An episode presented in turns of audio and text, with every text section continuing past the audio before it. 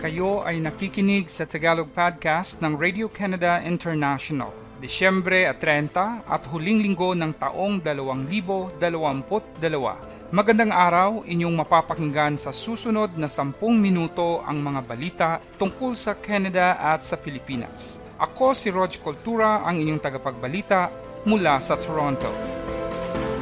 Sa ulo ng mga balita.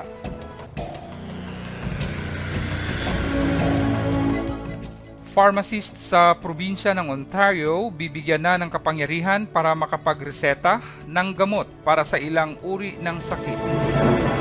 Pope Emeritus Benedict XVI lubhang nagkasakit ayon kay Pope Francis. Dasal hiniling para sa dating papa. Russia pinaiting ang pag-atake. Lungsod ng Kherson sa eastern Ukraine muling nakuha snowstorm nag-iwan ng libo-libong katao sa Canada sa dilim at lamig. Mga biyahe sa eroplano at tren nakansila. Ilang ospital sa China dinagsa ng mga nagkakasakit habang nahaharap sa COVID-19 wave ang bansa. Ito ang Tagalog Podcast ng Radio Canada International.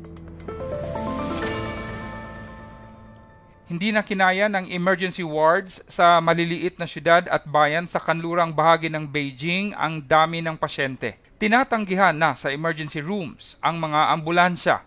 Marami sa mga matatanda sa Hebei ang naging kritikal ang kondisyon.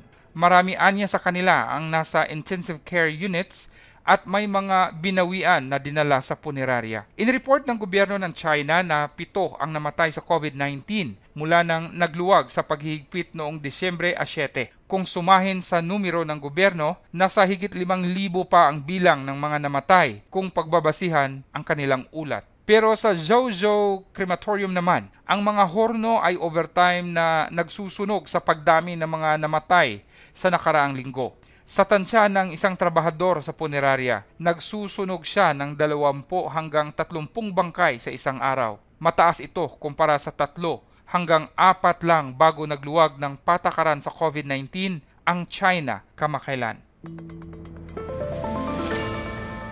Libo-libong katao ang nawala ng kuryente noong araw ng Pasko sa Canada dahil sa snowstorm. Naging sanhi din ito sa kanselasyon ng biyahe ng mga eroplano at tren. Ang mga lalawigan ng Alberta, Saskatchewan, Prince Edward Island o PEI, New Brunswick at Newfoundland and Labrador ang tanging mga regions na hindi apektado ng babala o weather statement na inilabas ng Environment Canada noong linggo. Nagising araw ng linggo ang mga residente sa Fort Erie sa probinsya ng Ontario at mga karatig lugar sa southern region ng Niagara na kailangan maghukay ng snow. Nagdeklara ng state of emergency ang Niagara region Sabado ng gabi dahil nawala ng kuryente at hindi madaanan ang mga kalsada.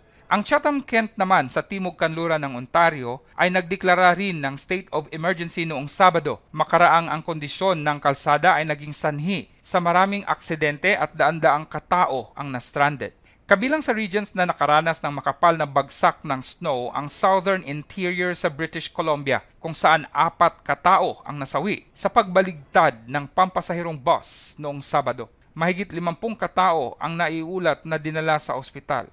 Ang bagyo na humampas sa southern part ng BC noong biyernes ay humantong sa daan-daang kanselasyon ng flight at pagsasara sa mahahalagang arterial bridge sa Metro Vancouver gayon din sa suspensyon ng ferry at nagdulot ng peligro sa avalanche sa ibang lugar sa British Columbia.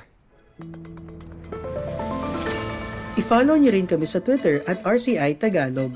Pinaigting ng puwersang Ruso ang pag-atake gamit ang mortar at artillery noong Miyerkules sa lungsod ng Kherson sa southern Ukraine ayon sa militar ng Ukraine. Inakusahan ang Russia na pinaputukan nila ng higit 30 na missiles galing sa multiple rocket launchers ang sibilyan na target sa Kherson. Yan ay ayon sa General Staff ng Ukraine Armed Forces. Itinanggi naman ng Russia na tinatarget nila ang mga sibilyan. Naglabas ang United Nations High Commissioner for Human Rights noong Martes sa bilang ng mga sibilyan na nasawi sa digmaan sa Ukraine. Sinabi nito na halos 7,000 katao na ang nasawi, kabilang ang 400 29 na mga bata mula pa noong Pebrero 24 nang magsimula ang pagsalakay hanggang noong Disyembre 26. Sa listahan ng United Nations High Commissioner for Human Rights, halos labing isang libo na ang bilang ng mga sugatan. Sinabi ni Russian President Vladimir Putin noong linggo na bukas siya sa mga negosasyon kung masusunod ang kanyang gusto, kabilang ang pagtanggap ng Ukraine na hindi na sa kanila ang apat na region.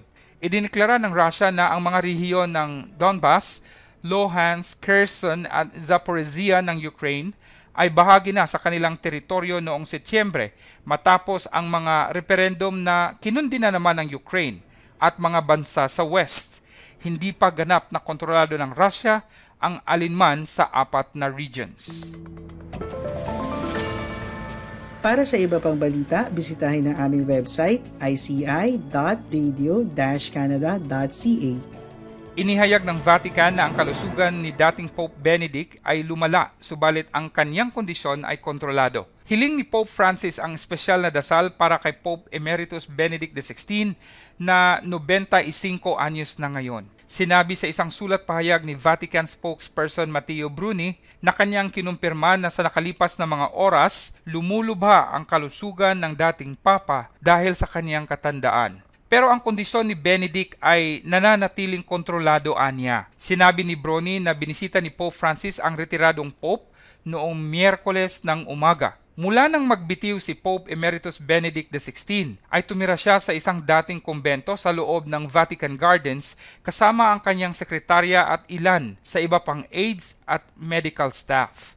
Inihayag ni Benedict ang kanyang intensyon na magbitiw noong ikalabing isa ng Pebrero 2013 na ikinagulat ng mga kardinal. Wala na raw siyang pisikal at mental na lakas para patakbuhin ang simbahang Romano Katoliko. Siya ay formal na bumaba sa pwesto noong Pebrero 28 ng taong iyon.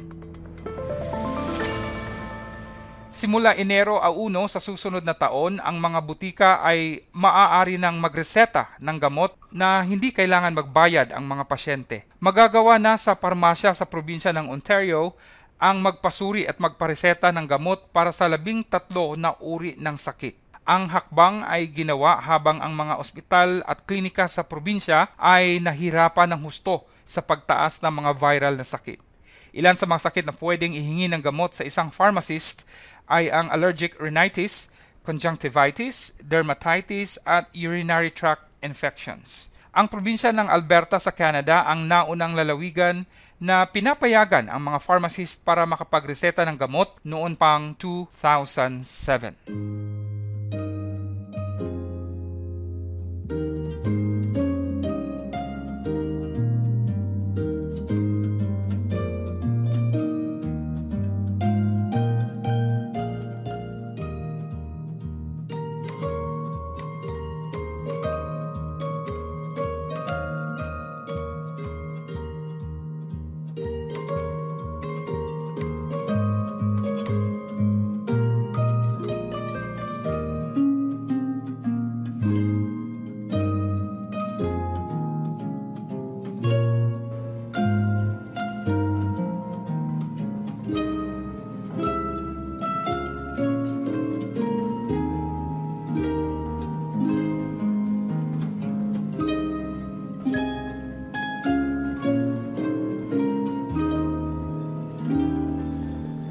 Napakinggan ang Tagalog Podcast ng Radio Canada International. Maraming salamat sa inyong pagsubaybay sa taong 2022. Hanggang sa susunod na taon, patuloy ang ating lingguhan na balitaan para sa mahahalagang update ng kaganapan sa Canada at sa Pilipinas. Bisitahin ang aming Radio Canada International Tagalog website o kaya i-like at sundan kami sa RCI Tagalog Facebook page at Twitter para updated ka sa mga balita. Ako si Rog Cultura, isang mapayapa at maligong bagong taon sa lahat ngayong 2023. Maraming salamat.